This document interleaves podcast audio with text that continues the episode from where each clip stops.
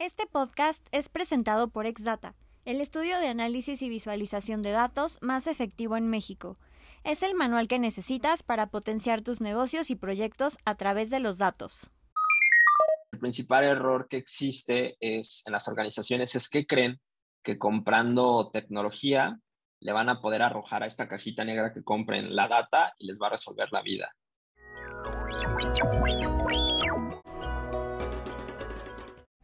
Hola, mi nombre es Lili Cuesta y te doy la bienvenida a DataShot, tu dosis semanal de información sobre todo lo relacionado a los datos. ¿Cómo los utilizan las empresas? ¿Qué pasa con aquellos que no lo hacen? ¿Cómo su uso puede impulsar tu estrategia de negocios? Y más. El día de hoy tengo como invitado a Jorge Huerta. Jorge es un pragmático apasionado de los datos y el diseño. Es cofundador y Chief Operating Officer de Exdata, una empresa cuya misión es ayudar a las organizaciones a transformar sus datos en activos de negocio. En el día a día, diseña, desarrolla, implementa y optimiza soluciones que mejoran la calidad y el procesamiento de la información en todo su ciclo de vida. Su pasión es continuar desarrollando enfoques creativos y desafiantes para el uso de los datos en las organizaciones.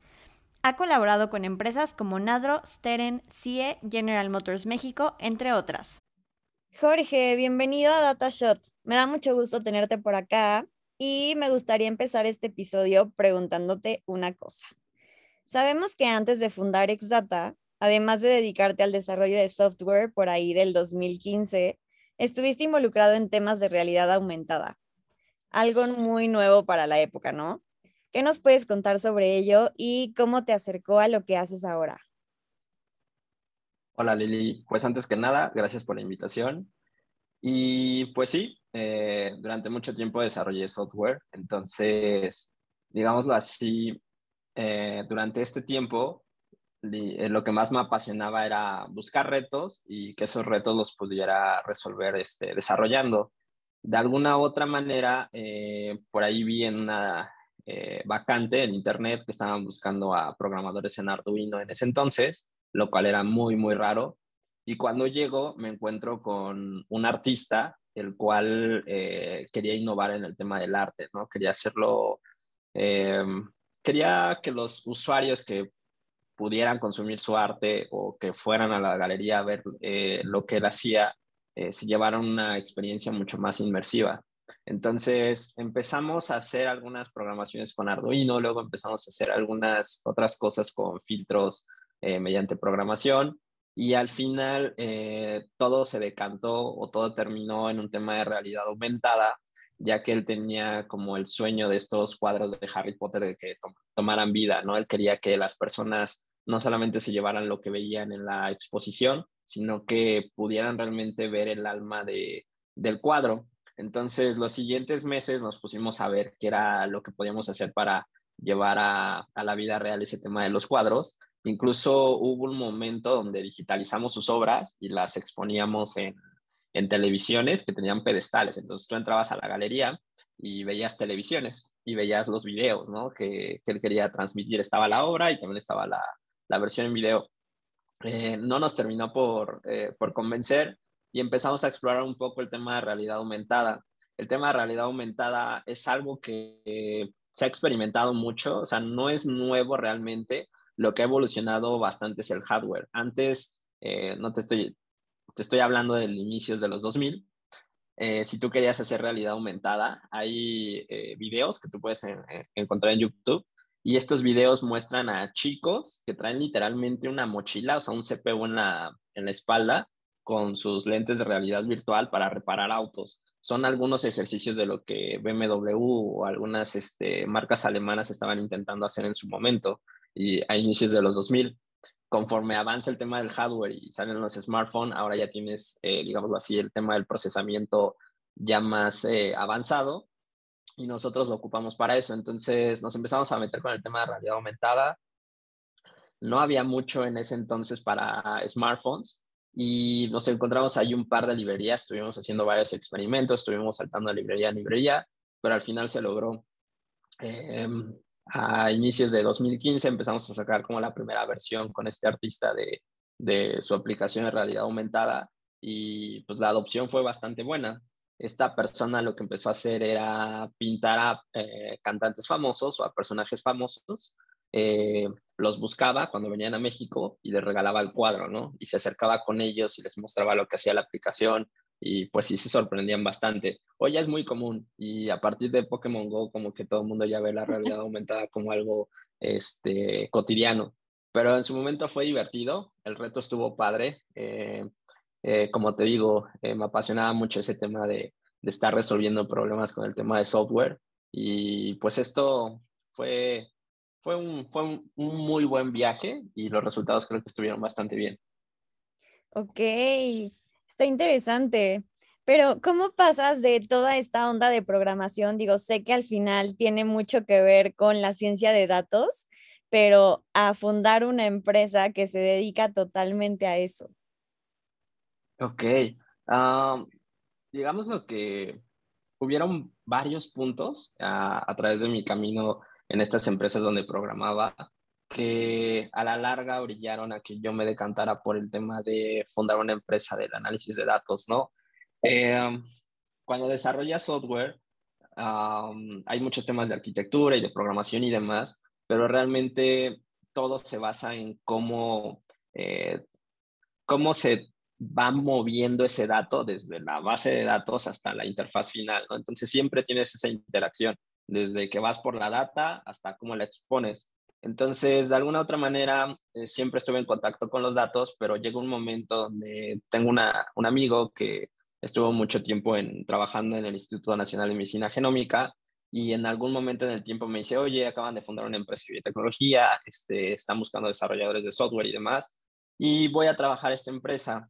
Eh, te estoy hablando como de 2014, y en esta empresa eh, se hacía Big Data. El tema de genómica es Big Data.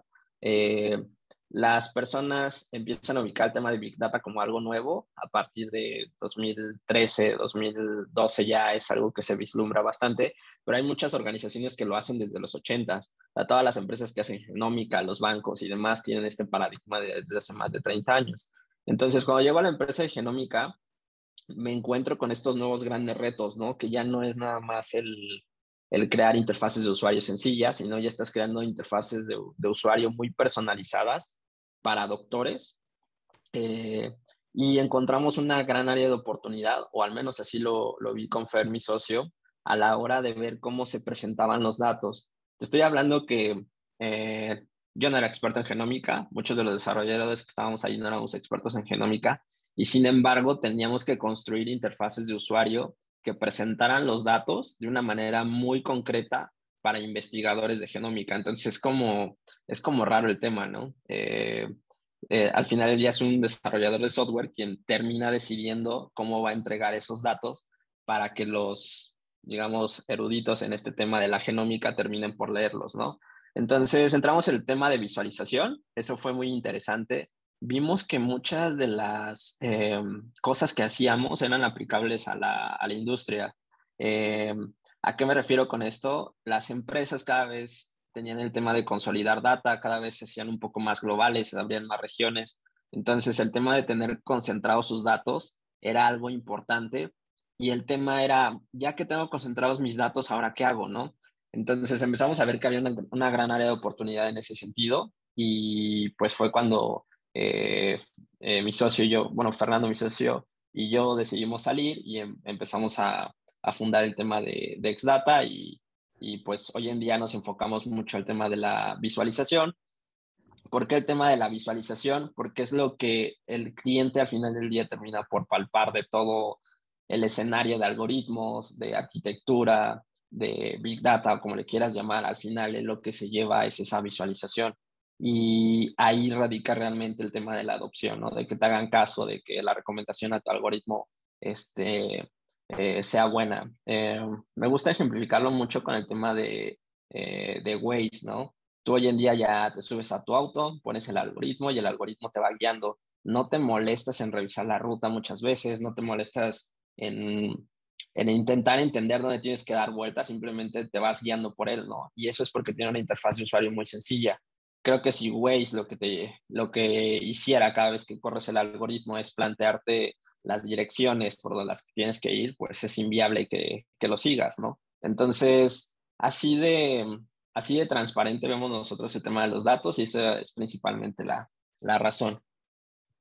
Órale, no, pues sí, me queda muy claro que la parte del diseño influye demasiado en cómo lo percibimos los mortales, que no estamos tan conscientes de todo lo que hay detrás, pero todo esto está construido gracias a científicos de datos, ¿no?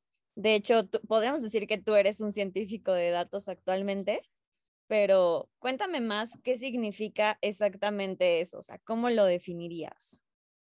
Ok, ah, eh, bueno, hoy en día no me considero un científico de datos, colaboro con muchos, en realidad es una profesión que, que respeto mucho.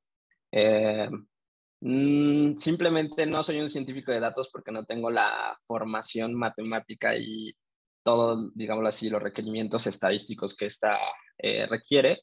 la profesión en sí es, es hay una persona que se llama Thomas Davenport, ha escrito tres o cuatro libros bastante interesantes. Incluso él es el, el que apoya mucho el artículo de el Data eh, Scientist es el empleo más sexy para el siguiente eh, siglo, ¿no?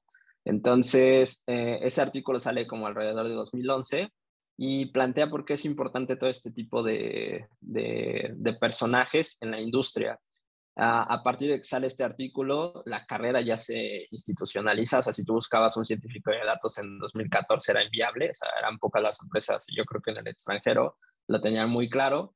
A partir del tema de Big Data como que empieza a cobrar sentido, pero volviendo a la pregunta, eh, este perfil es muy requerido hoy en día en las organizaciones porque son las personas que realmente saben qué hacer con el tema de los datos, ¿no? Que van un poquito más allá, eh, es un perfil muy multidisciplinario, debes de saber un poquito de bastantes disciplinas, debes de saber un poco de programación, debes de también saber un poco de estadística, la parte matemática la debes de entender.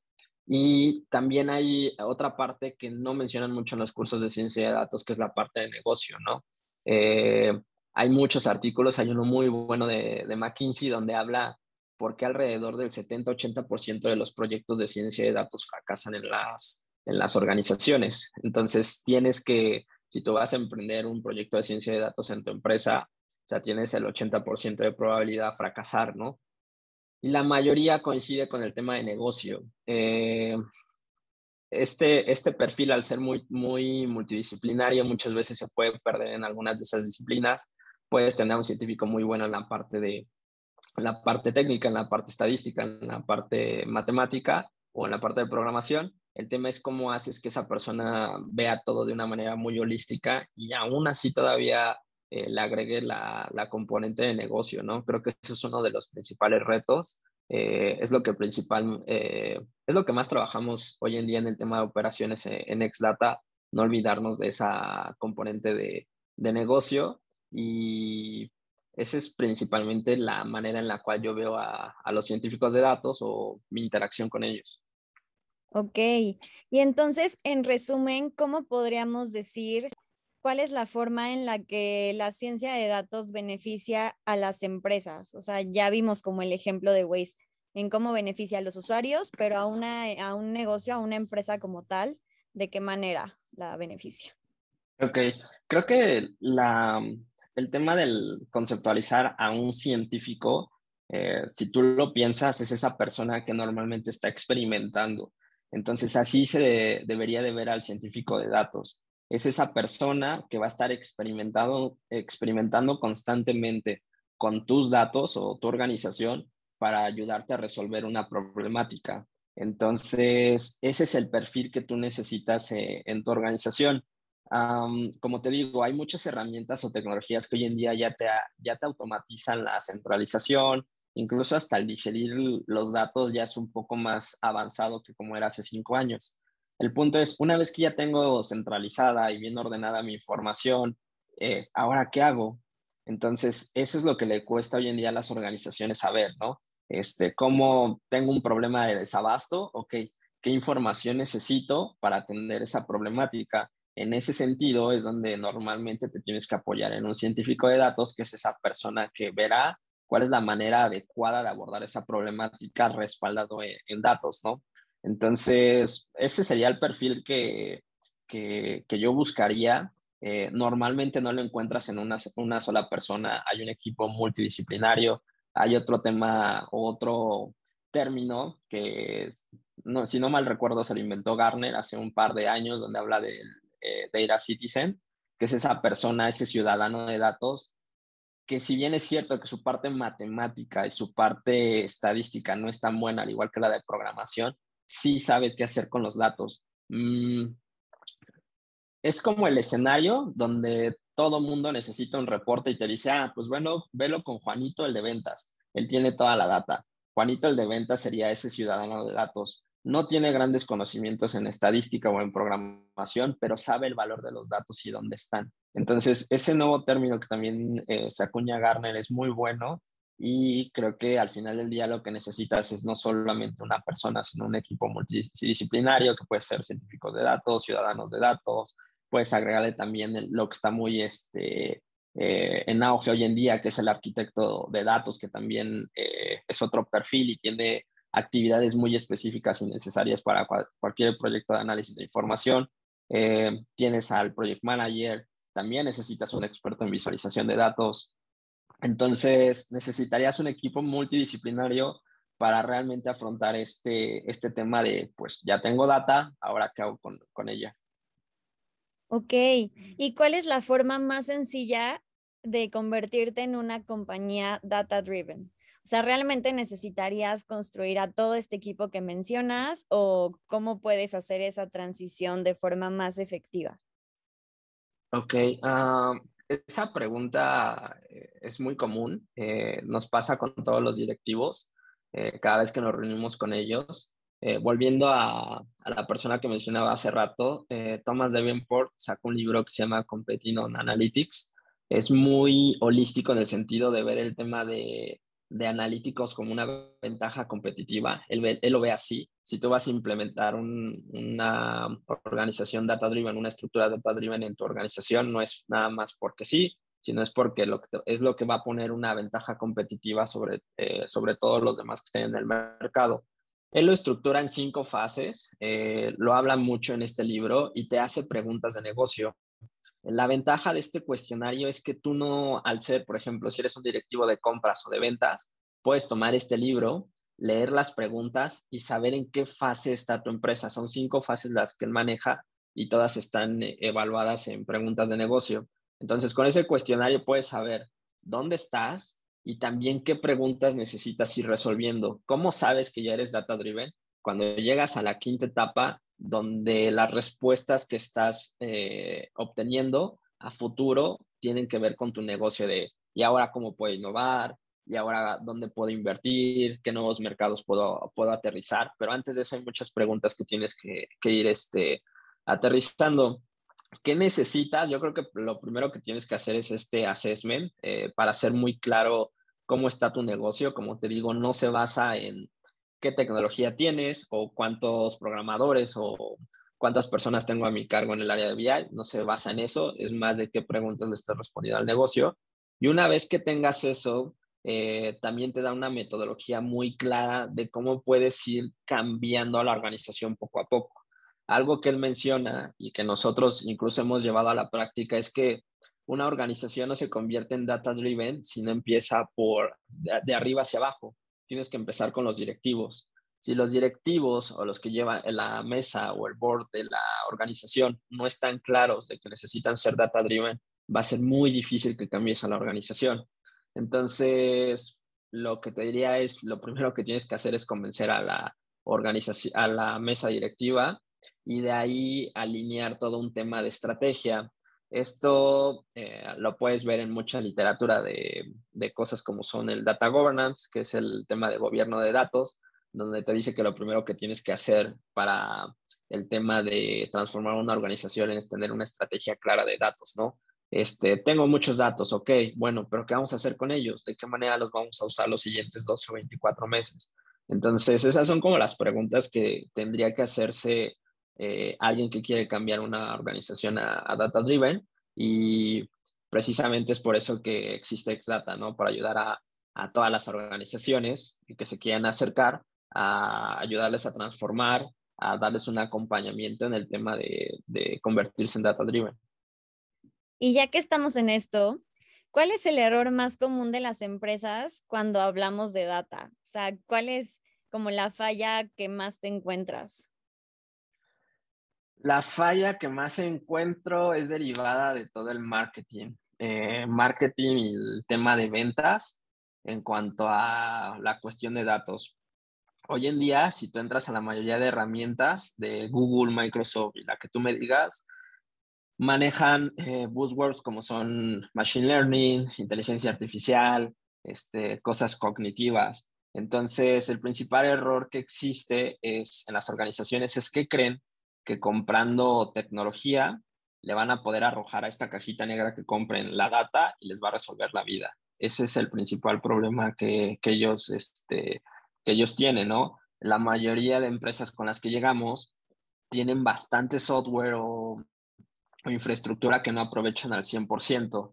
Eh, no porque la elección haya sido mala, sino porque no tienen un fin claro y también eh, no entienden que esto es algo progresivo o orgánico que no de la noche a la mañana se va a resolver, ¿no? Ah, voy a implementar este, eh, no sé, eh, DataIQ o Data Robots en mi organización, que son plataformas de ciencia de datos muy robustas, y eso me va a solucionar la vida, cuando en realidad lo que necesitas es tener una estrategia de datos muy clara al inicio para saber qué es lo que necesitas obtener y ver si estas herramientas te lo van a dar o de qué manera lo vas a conseguir con ellas. Entonces, creo que ese es la, la principal, el principal error que hemos visto, que la manera en la que se vende tecnología hoy en día utiliza algunas palabras que hacen pensar que el software es demasiado inteligente y te va a resolver la vida en, pues no sé, en menos de seis meses y va a transformar tu organización. Oye, pero Exdata tiene una promesa de negocio muy llamativa, que es que entregan resultados en 40 días, ¿no? A ver, cuéntame un poco más acerca de eso. Ok. en Exdata trabajamos muy alineados en una metodología de trabajo que se llama Lean. Eh, conocimos esta eh, metodología a través de los libros de Eric Rice. Entonces, somos una startup o aún continuamos en ese proceso de, crecimiento, entonces nos alineamos mucho a esta metodología y nos funcionó bastante bien de manera interna. Entonces lo que hicimos fue extenderla hacia nuestros clientes y nos ha funcionado bastante bien. Eh, nos consideramos hasta cierto punto siempre científicos, siempre de estar descubriendo, entonces planteamos proyectos no mayores a, bueno, entregables no mayores a tres meses. Eh, ¿A qué voy con esto? Podemos tomar, por ejemplo, eh, un proyecto de pricing para alguno de nuestros clientes a un año. Sin embargo, cada tres meses le estaremos entregando valor. ¿Para qué? Para que el cliente pueda palpar lo que se está haciendo y si tenemos que corregir algo en el camino, este, no tengamos que esperar hasta que finalice el año, ¿no? Nos ha funcionado muy bien. Hay, como te digo, estamos muy alineados a esta metodología. Hay eh, mucha literatura atrás o mucha estructura atrás que ya está muy comprobada y nos ha funcionado este, para generar confianza. Eh, a los clientes les agrada mucho que en periodos muy cortos de tiempo les demuestres que en lo que están invirtiendo tiempo, eh, dinero, recursos, es algo que va a funcionar. También los deja muy tranquilos. Entonces, seguimos alineados a esa metodología. a veces es difícil implementarla en las organizaciones donde trabajamos, porque son organizaciones muy, muy grandes y están acostumbrados a la consultoría tradicional, ¿no? Donde son proyectos muy largos, de, años o de meses para ver resultados. Eh, entonces, cuando llegamos nosotros, es algo muy fresco, muy nuevo para ellos, el que, oye, pues, ¿qué crees? Eh, llevamos cuatro semanas y ya te tengo el primer bosquejo de, de cómo se, se va a visualizar esto, incluso ya con tu data este, real. Entonces ellos lo palpan y, les encanta, ¿no? Entonces nos ha funcionado muy bien. La idea es continuar con, con esta metodología y creo que ese es el, el tema de por qué eh, tomamos proyectos o por qué hacemos entregables en tan poco tiempo. Órale, pues eso creo que está muy, muy bueno porque realmente pues de, forma más rápida y más efectiva se puede ver un cambio y un avance, ¿no? O sea, no, no, como dices, no te tienes que esperar demasiado tiempo para ver si valió la pena la inversión, el esfuerzo, etcétera. Y también me gustaría saber cuál ha sido como uno de los casos de éxito eh, que, que, tienes más en mente o que donde realmente dijiste como lo que estamos haciendo vale la pena y puede hacer un cambio significativo. Ok, eh, vale, creo que tenemos bastantes.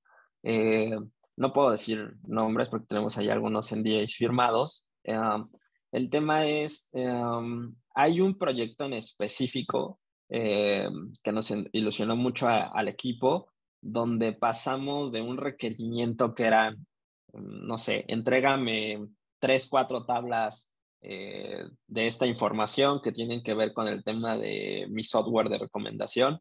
Esta empresa tenía un, un sistema de recomendación hacia sus clientes de qué es lo que le debían de comprar.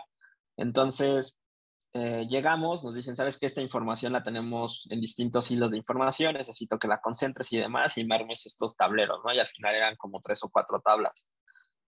Lo que terminamos por entregar en menos de tres meses fue incluso mapas ya completos con todos los puntos de venta de este cliente, donde se hacía el análisis a nivel código postal de qué era lo que más rotaba en ese código postal. Incluso eh, cambiamos un poquito las reglas de las recomendaciones, ¿no? Normalmente, que era lo que hacía esta empresa enorme, que por zona geográfica la dividía en 10 o 20 zonas geográficas todo el país, en grandes cúmulos de, de, kilómetros, y lo que hacía era ver en este, no sé, en zona metropolitana y la parte sur de la Ciudad de México, esto es lo que se vende, ¿no? Entonces, esto es lo que les debo de vender.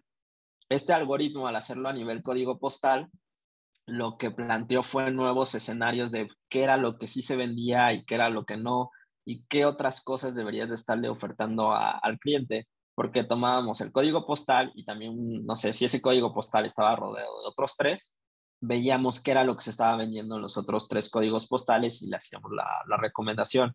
Entonces, ese proyecto eh, seguimos iterando, creo que va a tener un, un gran impacto y me deja un, un gran sabor de boca porque eh, la manera en la que se presentó o se trabajó eh, fue muy profesional. Bajamos todos los eh, catálogos de códigos postales que, que, existen en México, hicimos la, la geocerca de cada código postal, se hicieron cálculos por kilómetros. O sea, si yo tengo un punto de venta que está más de 10 kilómetros de otro, entonces no lo meto en la recomendación.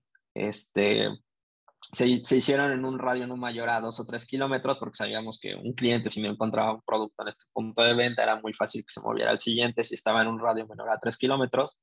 Entonces se hicieron cálculos bastante interesantes tomando historia, tomando preferencias geográficas, empezamos a incorporar data de mercado, de, de competencia. Entonces eso creo que hoy en día es una, ese dashboard en específico es una ventaja competitiva para nuestro cliente porque puede analizar la, información de manera muy granular, o sea, específicamente un código postal, donde puede tener cinco puntos de venta y saber qué es lo que más rotó, qué es lo que no rotó, y saber incluso si es por un tema de mercado o si es por un tema de, sabes que en, este, en esta zona de plano no se mueve este producto. Entonces, ese proyecto nos dejó un, un gran sabor de boca, creo que ya vamos como por la tercera o cuarta versión. Este, pero así como este te podría platicar varios. Y es que es importante que todos estemos conscientes de que la data está en todos lados, ¿no? O sea, realmente se puede aplicar a cualquier industria, pero cuéntame un poquito más acerca de los entregables o de, al principio hablábamos de cómo estos directivos es mucho más fácil para ellos analizar esos datos a través de como estos dashboards y de forma visual, ¿no? ¿Cómo se unen esas dos áreas para entregar un producto como final tan atractivo y tan fácil de, usar, tan amigable para los usuarios? Ok, creo que esa es la, la parte fina o realmente donde está nuestra oferta de valor. Como te comento, cuando llegamos a, trabajamos para empresas grandes, entonces cuando llegamos ya existen esfuerzos de BI anteriores a nosotros. El tema es por qué si tienes esos indicadores sigues cometiendo los mismos errores o no terminas de solucionar las cosas. Y a veces todo de, de canto termina en situaciones tan sencillas que las personas no saben interpretar la data. ¿A qué voy con esto? A veces llegas, las personas tienen un cubo de información donde tienes 20 filas y 20 columnas y tú puedes elegir eh, las tres principales de las tres principales filas, las tres principales columnas, pero pues para eso ya tendrías que ser experto en la, información y entender qué es lo que buscas, ¿no?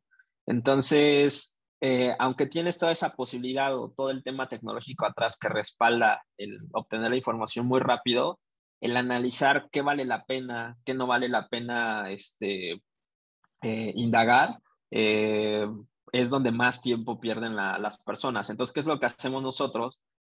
Analizamos la información, corremos muchos análisis exploratorios en el sentido de, ah, ¿sabes qué? Quiero saber si, si el nuevo producto no se está vendiendo por tema de precio o por tema de, de geografía específicamente o por tema de competencia, o sea, qué es lo que está pasando, ¿no? Entonces, imagina todo el tiempo que le va a invertir una persona a analizar esa data. Nosotros lo que hacemos es correr análisis exploratorios con cada una de las variables vemos cuáles son las que tienen mayor impacto para el negocio o para la necesidad que se tiene y eso es lo que se presenta.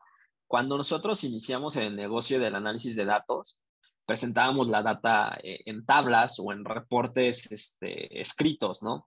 Eh, los cuales era la manera en la, eh, en la cual la consultoría tradicional abordaba esto, estos temas. Lo que nos dimos cuenta es que el impacto era nulo el, darle el reporte ejecutivo o el reporte a detalle a un operario que su principal eh, motivación o su principal actividad en el día es que no se caiga la operación, o sea, el estar este, distribuyendo o el estar operando como tal, eh, pues no se va a poner a leer el, reporte como tal. Entonces, cambiamos todo eso, eh, nos metimos a todo el tema de visualización de datos, nos volvimos muy buenos, tanto, tanto que hoy en día nos definimos como un estudio de datos y lo que hacemos es presentar los indicadores de una manera que tú en menos de cinco minutos de manera diaria puedas ver cómo va tu negocio. ¿Sabes qué? Este, veo que este, esta gráfica marca que estoy 3% este, en este momento por abajo de mis ventas. Ok, tal vez no sabes por qué razón, pero ya levantas el teléfono o el directivo levanta el teléfono y se dirige con esa persona que está a cargo de las ventas en esa localidad. Ya le puede preguntar directamente qué es lo que pasa. Entonces, o podemos hacer una versión eh, más granular de ese tablero donde el, directivo le dé clic y te dé todo el detalle, ¿no? Pero creo que ahí radica el tema de, de cuál es nuestro diferencial o por qué nos, eh, nos han adoptado también. Y es el tema de presentar realmente los indicadores que necesitas de una manera amigable, que no tengas que invertir tanto tiempo buscando tú la solución, sino que sean los mismos datos que te guían a cuál es la problemática y que tú realmente, eh, como lo dice el concepto, seas data driven, orientado a datos. Es decir, el tema de data driven no se trata de eh, que los algoritmos o el dashboard te diga qué hacer. O sea, no te va a decir al final del día qué decisión tomar. Lo que va a hacer el dashboard es informarte lo mejor posible para que puedas tomar esa decisión de la mejor manera. Entonces, eh, lo que hacen estos dashboards es darte una visión holística de cómo está el negocio, qué es lo que te está doliendo, qué variables deberías de considerar y ya la decisión final la tomarás tú.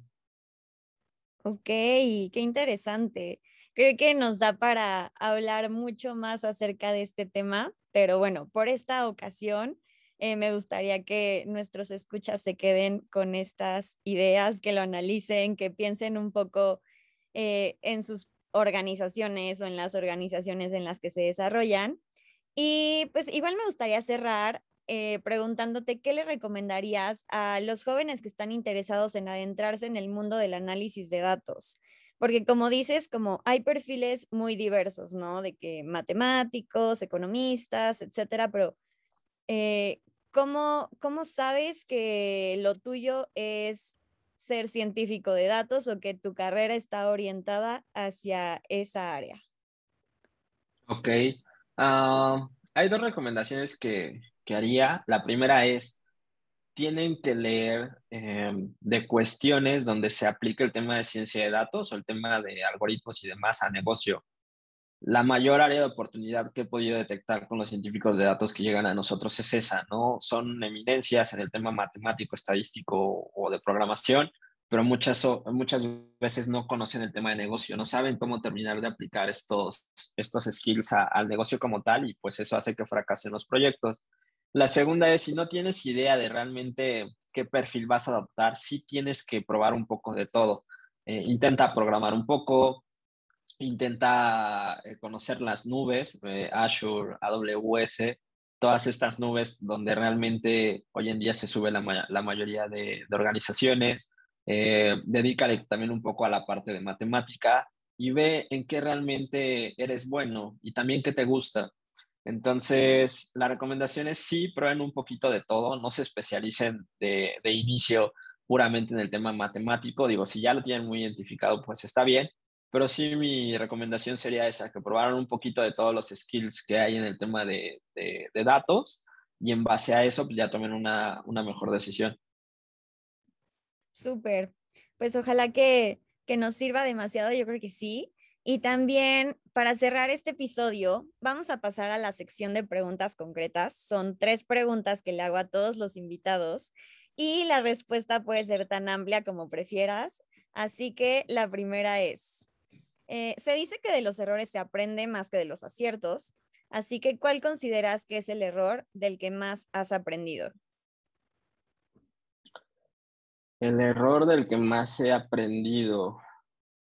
Creo que el tema de, networking es donde, de no tener un networking adecuado, es donde más he aprendido. Lo que he podido constatar es que las ocasiones o las veces donde más he podido crecer en periodos de tiempo muy cortos es debido a las personas de las que me rodeo.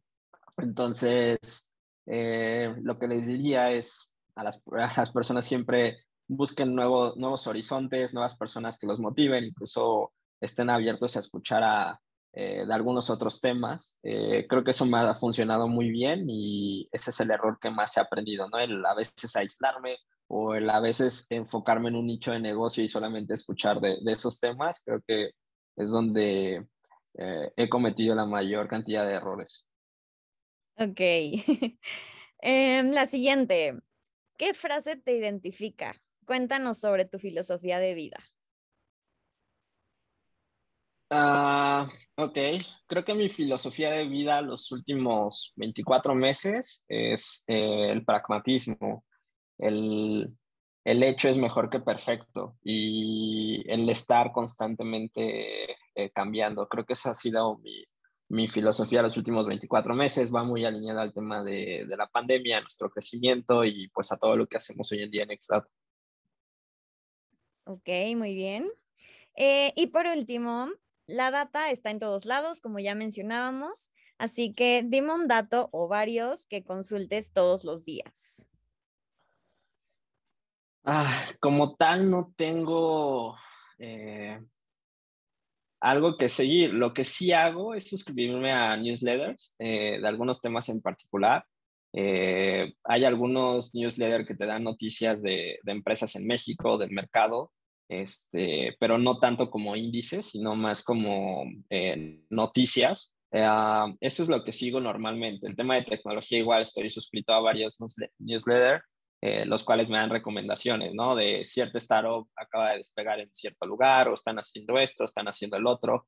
Entonces son de las pocas cosas que sí leo a diario, pero como tal, seguir un índice o algún tipo de, de dato en específico no lo hago. Oye, ¿cuáles son estos newsletters que consultas casi que diariamente? hay uno muy bueno, a ver. Hay uno que se llama Señales, hay otro eh, que se llama TLDR y hay otro que se llama White Paper MX, que también es muy bueno en el sentido de que aterriza cosas del mercado eh, mexicano. Creo que las investigaciones que hacen son muy profundas o muy eh, aterrizadas. No es como los típicos eh, artículos de, revista como son Forbes o como son Expansión y te dan un poco más de contexto de, contexto de cómo realmente se crearon las organizaciones. Entonces, son los que sigo principalmente, aunque tengo varios, pero son los que ahorita tengo muy, muy presentes. Ok, perfecto. Pues no sé, Jorge, ¿hay algo más que quieras agregar? Eh, no, eh, realmente nada más darte las gracias por el espacio y pues mucha suerte en tus siguientes podcasts. Gracias a ti por acompañarnos en este episodio. Estén al pendiente de nuestro próximo Data Shot y no olviden seguirnos en Instagram como arroba exdatamx.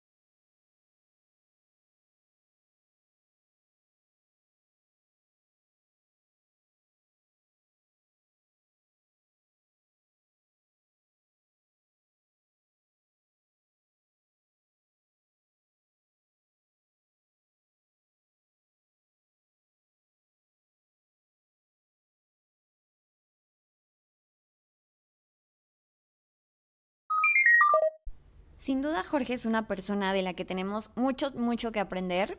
Eh, realmente ha sido un mentor para todos en Exdata y seguramente lo tendremos por aquí más adelante profundizando en alguno de estos temas que platicábamos el día de hoy. Si te gustó el episodio, compártelo con alguien. También sigue DataShot en Spotify y califícanos con 5 estrellas para que más personas nos encuentren y podamos tener nuevos invitados. Eso es todo por hoy. Yo soy Lili Cuesta y sigamos transformando datos en activos.